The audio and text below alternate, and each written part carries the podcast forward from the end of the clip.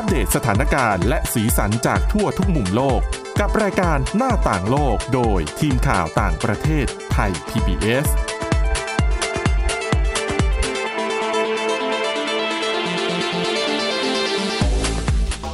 สวัสดีค่ะคุณผู้ฟังต้อนรับเข้าสู่รายการหน้าต่างโลกกันอีกครั้งหนึ่งค่ะ แล้วก็เป็นประจำนะคะ ทุกวันจันทร์ค่ะ เราจะนำเสนอเรื่องราวที่เน้นไปเกี่ยวข้องกับเรื่องของอาเซียนเรื่องของประเทศใกล้ๆตัวเรานะคะ วันนี้ก็เช่นเดียวกันค่ะอะวันนี้นะคะพบกับคุณชลันทรโยธาสมุทรแล้วก็ดิฉันสวรักษ์จากวิวัฒนากุลค่ะ สวัสดีค่ะ คุณชลันทรวันนี้มีเรื่องที่น่าสนใจเป็นเรื่องเกี่ยวกับเลขาธิการอาเซียนคนใหม่ค่ะนะคะ ก็ พอดีมีโอกาสได้เดินทางมาเยือนประเทศไทย แล้วคุณค่ะชลันทรก็ได้ไปติดตามทางข่าวเรื่องนี้ด้วยนะคะค่ะแต่ว่าส่วนของดิฉันเนี่ยมีเรื่องหนึ่งเรื่องน่าสนใจเหมือนกันไกลตัวนิดนึงนะคะ ที่สหรัฐอเมริกา คือช่วงปลายสัปดาห์ที่แล้วเนี่ยโดนัลด์ทรัมป์นะคะก็เรียกว่าถูกถูกตั้งข้อกล่าวหาค่ะในคดีที่ไปจ่ายเงินให้กับอดีตนักแสดงภาพยนตร์สำหรับผู้ใหญ่อืมนะคะ ซึ่งเป็นจริง ๆ เป็นเหตุการณ์ที่เกิดขึ้นนู่นเนี่ยตั้งแต่ปีค่ะเอ่อ 2016 ก่อนที่จะมีการเลือกตั้งประธานาธิบดีสหรัฐในตอนนั้น แล้วก็มีการวิเคราะห์กันแบบใหญ่โต เพราะว่า ทรัมป์เนี่ยกลายเป็นผู้นำสหรัฐคนแรก ทั้งที่อยู่ในตำแหน่งแล้วก็ทั้งที่อยู่ในทั้งที่เป็นอดีต ก็คือผู้นำอเมริกาที่ผ่านมาค่ะ ไม่เคยมีใครถูกดำเนินคดีในข้อหาอาญามาก่อน ทรัมป์เป็นคนแรก เดี๋ยวจะไปคุยกันว่าที่มาที่ไปคดีนี้คืออะไร แล้วมันจะกระทบ ต่อการเลือกตั้งในปี 2024 อย่างไรบ้างค่ะนะคะอะไปดูเรื่องของเลขาธิการอาเซียนคนใหม่ค่ะดิฉันเนี่ยออกพูดตรงๆ รู้สึกว่าคนที่ผ่านมานี่เป็นใคร มันมันมันไม่ดูเหมือนบทบาทไม่ค่อยโดดเด่นหรือเปล่าคุณเหมือนชลาธรเหมือนจะเป็นตำแหน่งที่ถ้าไม่ได้แบบติดตามสถานการณ์อาเซียนลึกๆ เนี่ยก็ถูกเรียกว่าตำแหน่งที่ถูกลืมนะ เพราะว่าหลายๆคนก็จะค่ะ ดูแค่ว่าอ๋อประธานอาเซียนแต่ละปีนี้เป็นใครเป็นอินโดนีเซียต่างๆ แต่ว่าเลขาธิการอาเซียนถ้าถ้าไม่นับสมัยดคุณจุรลินทร์พิศสุวริรนรทร์พิณสุวรรณยุคนั้นก็เรียกได้ว่าบทบาทของเลขาธิการอาเซียนก็โดดเด่นมากโดดเด่นมากนะคะ แต่ว่าค่ะครั้งนี้เนี่ยก็เป็นการเดินทางเยือนไทยของดรก้าวกึมฮวนนะคะ เป็นอันนี้เป็นเลขาธิการอาเซียนจากกัมพูชา แล้วก็เป็นคนแรกที่มาจากกัมพูชานะคะค่ะ เดินทางเยือนไทยใน ก็มาพบกับเอ่อพลเอกเอ่อประยุทธ์จันทร์โอชานายกรัฐมนตรีนะคะแล้วก็คุณดอนปรมัตถ์วินัย รองนายกรัฐมนตรี แล้วก็รัฐมนตรีว่าการกระทรวงการต่างประเทศ เรียกได้ว่าเป็นการเดินทางเยือนไทยหลังอยู่ในตำแหน่งเต็มสามเดือนนะคะ ตั้งแต่รับค่ะตำแหน่งตั้งแต่ต้นมกราคมที่ผ่านมา โดยประเด็นที่ได้พูดคุยกับเอ่อ รัฐมนตรีว่าการกระทรวงการต่างประเทศของไทยเนี่ยก็ในเรื่องของสถานการณ์ในภูมิภาคเอ่อบทบาทความสิ่งที่เรียกว่าเป็นศูนย์กลางอาเซียน ท่ามกลางความขัดแย้งของชาติมหาอำนาจต่าง ๆ แต่ว่าที่น่าสนใจก็คือ ดรก้าวกำพลเนี่ยก็ได้จัดปาฐกถาพิเศษนะคะ ในหัวข้อเรื่องของ why ASEAN matter อาเซียนยังสำคัญไหมอืมก็คุยในเรื่องของบทบาทความสำคัญของอาเซียน แล้วก็การเดินหน้า สู่อนาคตที่ร่วมกันก็จะเป็นภาพใหญ่ ๆ หน่อยละค่ะ แต่ว่าค่ะมาดูกันว่า ดรก้าวกุมพวนนี่เป็นใคร เพราะว่าอย่างที่หลายคนบอกเอ๊ะชื่อไม่ค่อยคุ้น ไม่ค่อยเห็นใช่หน้านะคะค่ะแต่ว่าจริงๆเขาไม่ใช่ไม่ใช่นักการทูตหน้าใหม่อืมในเรื่องของอาเซียนเอ่ออย่างที่บอกไปเป็นเป็นเลขาธิการอาเซียนคนแรกที่มาจากกัมพูชานะคะ แล้วก็เขาเนี่ยเป็นคนสำคัญเลยที่ เป็นแรงผลักดันในช่วงที่กัมพูชาจะเข้ามาเป็นสมาชิกอาเซียน เมื่อปี 2542 ขณะนั้นเนี่ย ดรก้าวกุมพลเขาก็อยู่ในตำแหน่งผู้อำนวยการบริหารนะคะของ Cambodian Institute for Cooperation and Peace แล้วก็มีบทบาทสำคัญในช่วงนั้น เวลานั้น ดรสุรินทร์พิศวรรณก็เป็นเลขาธิการอาเซียน แล้วเขาก็มีบทบาทในการนำกัมพูชาเนี่ยแหละเข้าเป็นสมาชิกอาเซียนณเวลานั้นนะคะ ปัจจุบันดรก้าวกุมพลเนี่ยอายุ 56 ปีละ เป็นชาวกัมพูชาเกิดที่จังหวัดกัมปงจามนะคะ ทางตะวันออกของกัมพูชาเอ่อตัวเขาเองเนี่ย ไปได้รับการศึกษาปริญญาตรีโทเอกที่สหรัฐอเมริกา เพราะว่าตอนนั้นเนี่ยครอบครัวก็ย้ายนะคะ เรียกว่าลี้ภัยไปอยู่ที่นู่นในช่วงที่กัมพูชาเผชิญกับปัญหาภายในเขมรแดงช่วงเขมรแดงค่ะใช่เขาก็ลี้ภัยไปอยู่แต่ว่าก็กลับมากัมพูชาในช่วงปีสัก 2536 นะคะเอ่อ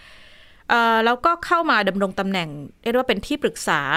ในเรื่องของนโยบายการต่างประเทศให้กับรัฐบาลกัมพูชามาโดยตลอดนะคะ รวมไปถึงมีบทบาทสำคัญในการเป็นประธานผู้ก่อตั้งมหาวิทยาลัย The University of Cambodia ก็ถือว่าเป็นหนึ่งในมหาวิทยาลัยที่มีชื่อเสียงของกัมพูชา แล้วก็ที่สำคัญดิฉันก็ไปอ่านข้อมูล มีความโดดเด่นอีกด้านคือมีความสนใจในเรื่องของสื่อ การทำสื่อสื่อสารมวลชน แล้วก็มีบทบาทสำคัญในการเอ่อตั้งหน่วยงานสื่อหลาย ๆ ที่ของกัมพูชานะคะค่ะก็เรียกได้ว่าเป็นหนึ่งคนที่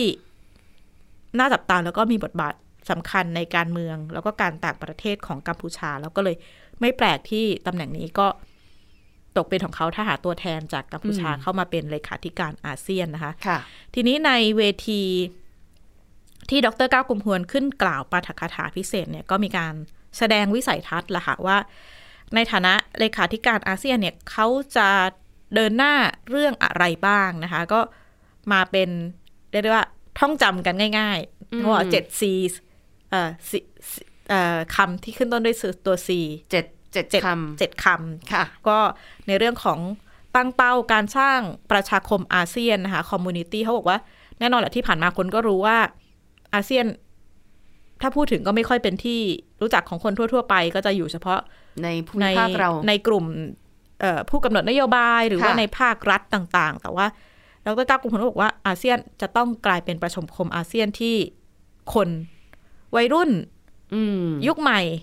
ค่ะพูดแล้วก็รู้จักแล้วก็ได้ประโยชน์ จากความเป็นอาเซียนอย่างแท้จริงนะคะ พูดในเรื่องของความเชื่อมโยงกัน connectivity ก็ย้ำว่าไม่ใช่แค่เรื่องของ การเชื่อมโยงรถไฟเอ่อการเดินทางระหว่างกัน แต่ว่าเป็นเป็นถึงการเชื่อมโยงกันระหว่างคนอืมในอาเซียนนะคะ แล้วก็ย้ำในเรื่องของความเป็นศูนย์กลางอาเซียน centrality ก็ย้ำว่าอันนี้เป็นสิ่งสำคัญโดยเฉพาะอย่างยิ่งท่ามกลางการต่อสู้ความขัดแย้งของชาติมหาอำนาจต่างๆ อีกหนึ่งประเด็นที่น่าสนใจก็คือ ดรก้าวกุมพลย้ำถึงแนวทางฉันทามติอาเซียนนะคะ โดยเรื่องเรื่องนี้เป็นสิ่งที่เอ่อ ถูกวิจารณ์ว่าแนวทางเนี้ยทำให้อาเซียนทำอะไรไม่ค่อยได้มาก เดินช้าค่ะกว่าจะต้องมาลงความเห็นพร้อมกันทุกอย่างแต่ว่า ดรก้าวกุมพลก็บอกว่าเอ่อจะไม่ได้เปลี่ยนแนวทางยังยืนยันอย่างน้อยภายในช่วงเวลาสี่ห้าปีที่เขาอยู่ในตำแหน่งค่ะแนวทางนี้จะยังไม่มีการเปลี่ยนแปลงนะคะ ที่สำคัญดิฉันอาจจะเล่าไม่ครบเจ็ดซีแล้วกันนะคะ แต่ว่าได้พูดถึงค่ะความท้าทายหลักๆ ของอาเซียนก็บอกว่าแม้จะผ่านมาห้าสิบปีเนี่ย อะเดินมาได้แต่ว่าท่ามกลางสถานการณ์โลกที่เปลี่ยนไปเนี่ยอาเซียนกำลังเผชิญกับความท้าทายใหญ่ ๆ หลายด้านนะคะไม่ว่าจะเป็นในเรื่องของออสงครามรัสเซียยูเครนที่เกิดนอกภูมิภาคนี่แหละ แต่ว่าส่งผลกระทบอย่างมาก แล้วก็หนึ่งในนั้นที่ถูกพูดถึงถูกถามกันอย่างมากในที่ประชุมก็คือ ท่าทีของอาเซียนต่อสถานการณ์ที่เมียนมา ซึ่งตอนนี้ก็เดินหน้ามาสองปีแล้วมีการประกาศจะ เดินหน้าจัดการเลือกตั้ง แต่ว่า เห็นเขาลางว่าการเลือกตั้งก็คงยุบพงยุบพักกันไปเต็มที่นะคะ คงไม่มีความโปร่งใสและเป็นธรรมแล้วเพราะว่าดูไปดูมาน่าจะเหลือแค่พักของรัฐบาลทหารเมียนมาแล้วก็พักที่เป็นพันธมิตรเท่านั้น เพราะว่าฝ่ายค้านนี่คือโดนโดนยุบเรียบไปหมดแล้วนะคะ NLD พักพวกเนี่ยไม่เหลือเลย ก็เลขาธิการอาเซียนคนใหม่ก็ย้ำนะคะว่าประหารเมียนมา เดี๋ยวเดี๋ยวคุณสวรักษ์คุณผู้ฟัง ฟังคำตอบแล้วตัดสินใจแล้วกันนะว่าจะมีบทบาทยังไงค่ะย้ำว่าเมียนมามีความซับซ้อนสูงนะคะไม่สามารถแก้ไขได้ทันทีทันใดอืมเอ่อคือย้ำว่าเมียนมาเนี่ยเป็นครอบครัวอาเซียน แล้วก็เป็นหน้าที่ของอาเซียนเนี่ยแหละที่ให้การสนับสนุนเมียนมา แต่ว่าประเด็นสำคัญคือบอกว่าเรื่องของเมียนมาต้องแก้ไขภายในเมียนมาด้วยกันเอง อาเซียนนั้นในมุมมองของเขาทำหน้าที่ได้แค่ ช่วยเหลืออมในการพูดคุยเจรจาค่ะ ระหว่างกันได้เท่านั้น อันนี้ก็เป็นจุดยืนที่ดรก้าวกุมหวนเลขาธิการอาเซียนตอบอืมนะคะ แต่ว่าอาจจะมีความหวังนิดหน่อย เขาก็บอกว่าหลาย ๆ คนอาจจะมองว่าอาเซียนไม่ได้ทำอะไรเลยทำไมเงียบเงียบๆจังนะคะ แต่ว่าเขาก็ย้ำว่าขณะนี้เนี่ยอาเซียนโดยเฉพาะอินโดนีเซียในฐานะประธานเนี่ยได้เร่งดำเนินการผ่านการทูตเงียบๆค่ะมีความพยายามสร้างการมีส่วนร่วมนะคะ หลายช่องทาง การนำผู้กลุ่มผู้มีส่วนได้เสียต่างกลุ่มเนี่ย ไปพูดคุยแล้วก็ย้ำว่าแม้จะไม่ได้เห็นว่ากิจกรรมอะไรกำลังเกิดขึ้นเนี่ย ไม่ได้หมายความว่าไม่ได้ทำแล้วก็ย้ำนะคะว่าค่ะเขาบอกว่าอินโดนีเซียกำลังทำงานหนักมาก แล้วก็ในการสร้างการมีส่วนร่วมในเรื่องของโดยเฉพาะปัญหาที่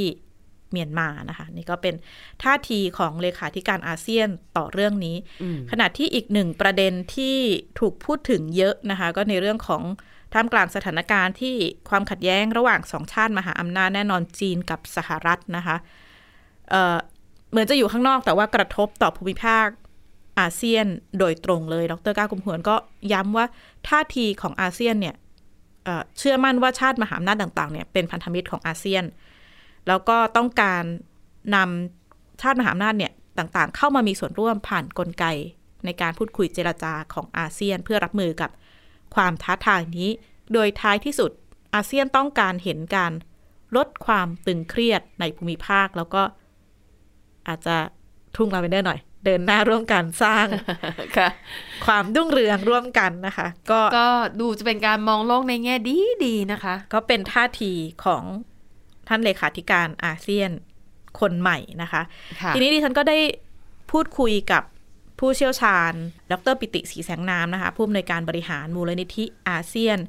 ถึงบทบาทของเลขาธิการอาเซียนคนใหม่ว่า นอกจากการแสดงจุดยืนเรื่องของเมียนมาเรื่องของความขัดแย้งบทบาทอาเซียนระหว่างประเทศเนี่ย มีประเด็นอะไรที่เราจะต้องจับตากับเลขาธิการอาเซียนคนใหม่คนนี้ค่ะแล้วอ g e n d a ที่สำคัญที่ผลักดันจนสำเร็จในปีที่แล้วที่กัมพูชาเป็นประธานการประชุมอาเซียนด้วยก็คือ เรื่องของการรับสมาชิกใหม่คือติมอร์ ซึ่งตอนนี้เนี่ยทั้ง 10 ประเทศก็มีฉันทามติแล้วแหละว่าเอ่อจะต้อนรับนะครับแล้วก็ติมอร์เองก็จะเข้ามาเป็นผู้สังเกตการณ์เข้าร่วมกิจกรรมของอาเซียนมากขึ้นเรื่อยๆ เรื่องนี้ผมคิดว่าบทบาทของเลขาธิการอาเซียนก็คงจะมีผลมากนะครับแล้วก็ประเด็นที่สามก็แน่นอนนะครับการวางตำแหน่งแห่งที่ของอาเซียน ท่ามกลางความขัดแย้งทางภูมิรัฐศาสตร์ อาจารย์ปิติก็บอกนะคะเนื่องจากประเด็นหนึ่งเนี่ยที่กัมพูชาเดินหน้ามาตลอดก็คือการเข้ามาเป็นสมาชิกของติมอร์เลสเตเพราะแน่นอนว่าอาจารย์บอกว่า นี่น่าจะเป็นอีกหนึ่งหมุดหมายงานสำคัญของเลขาธิการอาเซียนคนใหม่คนนี้นะคะ ที่จะค่ะเดินหน้าการดึงติมอร์เลสเตเข้ามามีส่วนร่วมอืมในฐานะชาติสมาชิกอาเซียนที่จริง ๆ เสนอกันไปตั้งแต่ปีที่แล้วค่ะ แล้วก็ปีนี้ก็น่าจะได้เห็นงานเคลื่อนไหวการเดินอืมการทำนำติมอร์เลสเตเข้ามามีส่วนร่วมหรือว่าขั้นตอนการที่จะเข้ามาเป็นสมาชิกอาเซียนค่ะ ค่ะ อะนั่นก็คือท่าทีนะคะ แล้วก็แนวทางการทำงานของเลขาธิการคนใหม่นะคะของค่ะอาเซียนนะคะ แต่จริง ๆ แล้วในช่วงที่คนนี้ดำรงตำแหน่งอยู่เนี่ยน่าจะมีหลายหลายการเลือกตั้งในยหลายวาระเกิดขึ้นค่ะ เมียนมาใช่ไหมเมียนมาค่ะกัมพูชาใช่ไหมแล้วก็ไทยแล้วเราค่ะค่ะ แต่ในกัมพูชานี่ก็น่าสนใจไม่แพ้กันนะ ดูสถานการณ์การเลือกตั้งก็ดูจะไม่ค่อยไม่ค่อยมีความโปร่งใสแล้วก็เป็นธรรม ก็คงต้องคล้ายๆรอกัดูนต่อไปนะคะนะคะอะอ่าว่าด้วยเรื่องของอาเซียนจบไปแล้วนะคะ ไปดูอีกเรื่องหนึ่งนะคะ อยู่ที่ของสหรัฐอเมริกา น่าสนใจค่ะนะคะเอ่อช่วงปลายสัปดาห์ที่ผ่านมาค่ะ ก็มีรายงานข่าวนะคะ ว่าคณะลูกขุนใหญ่ของเออศาลในแมนฮัตตันที่ค่ะนครนิวยอร์กนะคะเขาก็ลงมติ แล้วก็ตัดสินว่าควรจะตั้งข้อหากับโดนัลด์ทรัมป์อดีตประธานาธิบดีสหรัฐ กรณีที่เขาไปจ่ายเงินให้กับสตรอมมี่แดเนียลนะคะ เป็นค่ะเป็นดาราสาวแต่ว่าเล่น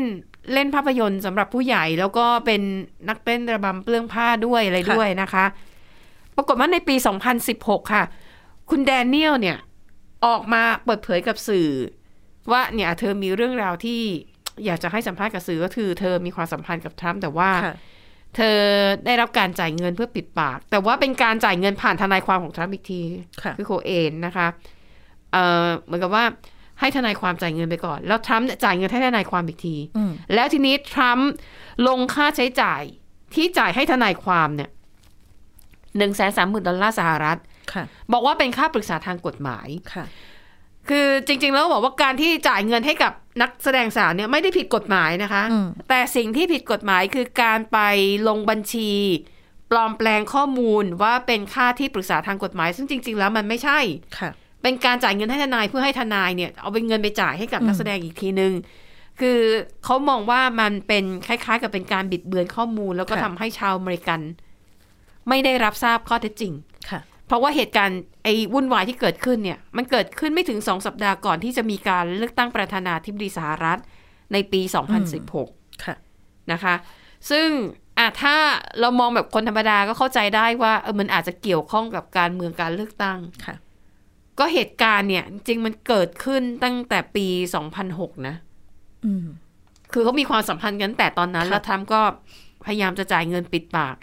เหตุการณ์เกิดขึ้นตั้งปีตั้งแต่ปี 2006 แต่ทำไมถึงจะมาเปิดเผยเอาย้อนหลังในช่วง 10 ปีให้หลังค่ะมันก็มองได้ว่าอาจจะต้องเป็นแผนเรียกว่าอะไรนะ ตัดคะแนนของทรัมป์ค่ะอะไรอย่างเงี้ยนะคะ ทีนี้ มันก็เป็นคดีความเป็นเรื่องเป็นราวขึ้นมาค่ะ ล่าสุดเอ่อจนในที่สุดอย่างที่เล่าไปว่าอะเขาก็ตกลงว่าจะมีการตั้งข้อหานะคะ แต่ว่า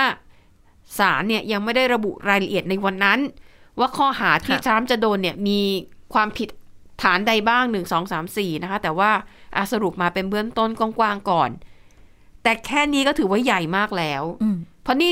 ถือว่าแม้มันจะไม่ใช่แบบความผิดอุกชะกันค่ะแต่มันก็ถือเป็นคดีอาญาทำให้ทรัมป์กลายเป็นผู้นำสหรัฐอเมริกาคนแรกในประวัติศาสตร์ ที่ถูกดำเนินคดีในข้อหาอาญาที่ผ่านมาไม่เคยมีเลยนะคะค่ะ ไม่ว่าจะเป็นประธานาธิบดีที่ยังอยู่ในระหว่างการดำรงตำแหน่ง หรือเป็นอดีตไปแล้วอืมทีนี้สิ่งที่น่าสนใจก็ต้องจับตาดู เพราะเขาบอกว่า ตอนที่มีข่าวนี้ออกมาทรัมป์ค่ะเนี่ยอยู่ที่ฟลอริดาเขาจะต้องเดินทางมาขึ้นศาลที่นิวยอร์กเพื่อรับค่ะฟังข้อกล่าวหาอย่างเป็นทางการ ก็คาดว่าจะมาถึงในวันอังคารตามเวลาท้องถิ่น สิ่งที่น่าสนใจเขาบอกว่าสื่อต้องจับตาดูคือหนึ่งเวลาที่ ผู้ถูกกล่าวหาเข้ามาในศาลเขาก็จะมีทางเดินอืมแล้วสื่อจะไปตั้งกล้องรอตรงนั้น ก็บอกค่ะนี่คือภาพที่แบบ สื่อทั่วโลกต้องการได้นะคะ แต่ว่าอาจจะไม่เกิดขึ้นนะค่ะเพราะเขามองว่ามันอาจจะมีการทำข้อตกลงพิเศษอ่าเพราะคุณผู้ฟังอย่าลืมนะคะ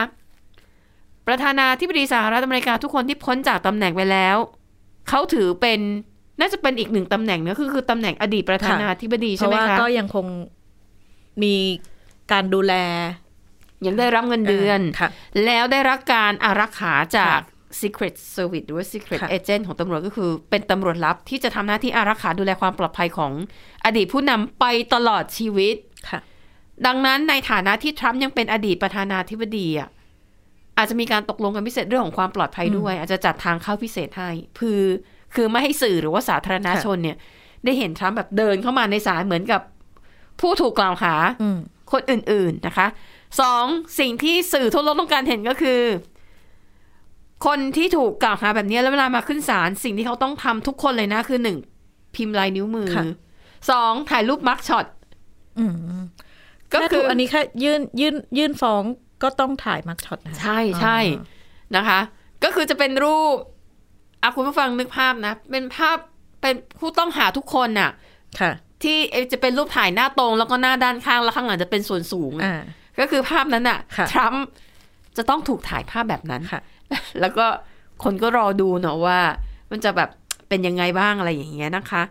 อ่าแล้วก็มีการวิเคราะห์กันมากมายเลยนะคะ ในสื่อต่างๆว่า แล้วเหตุการณ์เนี้ยมันเกิดขึ้น คือตอนเนี้ยทรัมป์เขาประกาศแล้วไงว่าเขาจะเป็นเขาจะชิงตัวแทนของพรรคค่ะรีพับลิกัน ในการชิงเก้าอี้ประธานาธิบดีสหรัฐเลยถามว่า พอโดนคดีอย่างนี้แล้วอะ ในทางกฎหมาย มันมีผลไหมค่ะมันจะกระทบหรือเปล่า ไม่มีนะคะอืมต่อให้ทรัมป์ถูกดำเนินคดี หรือแม้กระทั่งถูกตัดสินว่าผิดจริงค่ะ หาเสียงตามปกติได้เลย อืมและถ้าหากทรัมป์ชนะเลือกตั้งได้เป็นประธานาธิบดี ไม่มีข้อห้ามนะคะค่ะ คุณสมบัติของคนที่จะเป็นประธานาธิบดีสหรัฐมีกำหนดไว้แค่สามอย่างเท่านั้นค่ะ หนึ่งอายุไม่ต่ำกว่า35ปี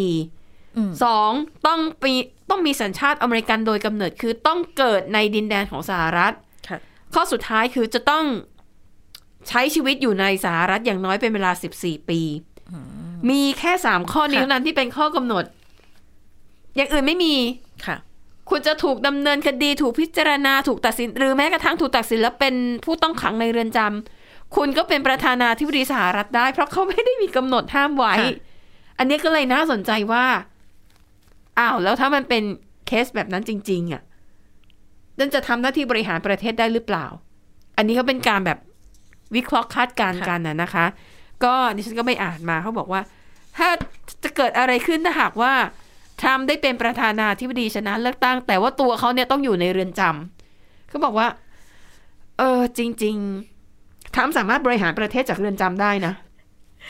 เออเปิดหน้าใหม่เลยนะคะ ประวัติศาสตร์ถ้าตีกันตามหลักกฎหมาย แต่ทีนี้มันก็จะมีรายละเอียดหลงปลายนะคะ เพราะว่าหน้าที่ของผู้นำประเทศก็คือหนึ่ง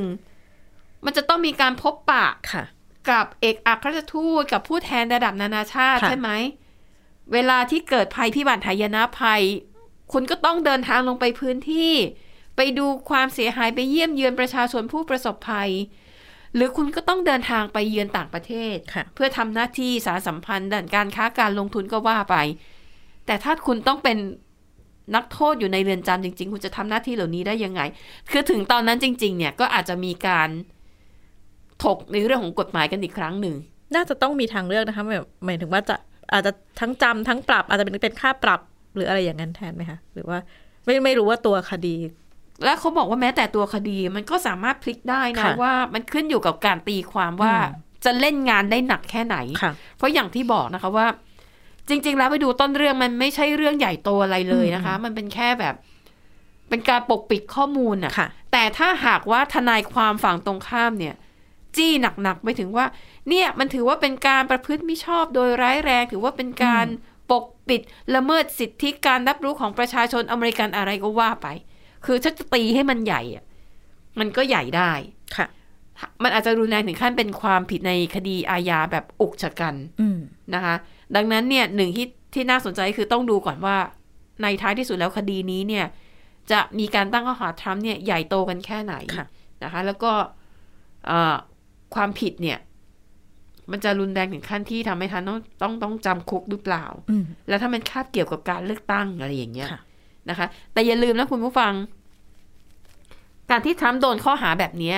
หลายฝ่ายมองว่ามันก็อาจจะส่งผลต่อ ต่อการตัดสินใจของพรรครีพับลิกันในการเลือกตัวแทน ชิงเก้าอี้ประธานาธิบดีสหรัฐค่ะถูกไหมเพราะตอนนี้ก็เริ่มมีตัวเก่งมาสองสามคนแล้วหนึ่งในนั้นคือรอนดีเซนติสอืมใช่ไหมคะ ก็ไม่แน่ถ้ารู้สึกว่าเออทรัมป์ดูวุ่นวายมากเกินไปทางพรรคเนี่ย ก็อาจจะเลือกคนอื่นขึ้นมาเป็นผู้แทนของพรรคในการชิงเก้าอี้ประธานาธิบดีก็ได้ค่ะนะคะอะ อันนี้ก็เป็นประเด็นเรื่องของการเมืองในสหรัฐอเมริกา น่าสนใจไม่แพ้กัน เอามาเล่าให้ฟังเพราะตอนนี้การเมืองไทยก็คึกคัก อย่างเห็นได้ชัดนะคะ ก็คงต้องติดตามนะคะอ่าเรื่องราวเกี่ยวกับทำนี่ ต้องมีเรื่องให้ใช่น่าสนใจทุกครั้งไปนะคะ ใช่ค่ะ แล้วก็ภายในสัปดาห์นี้เราคงจะได้เห็นภาพต่างๆ นานาอย่างที่ดิฉันเล่าไป ทั้งภาพมักช็อตของทรัมป์ค่ะการเดินเข้าศาล ในนครนิวยอร์กอะจะค่ะแบบมีความตื่นตาตื่นใจแค่ไหน หรือศาลจะให้บอกเอาคุณเข้าทางอื่นไปเลยอืมเลี่ยงสื่อมวลชนไปเลย และทั้งหมดนี้ก็คือเรื่องราวในรายการหน้าต่างโลกขอบคุณสำหรับการติดตามค่ะ หมดเวลาแล้วเราสองคนและทีมงานลากันไปก่อนพบกันใหม่ตอนหน้า สวัสดีค่ะ สวัสดีค่ะ Thai PBS podcast. View the world via the voice.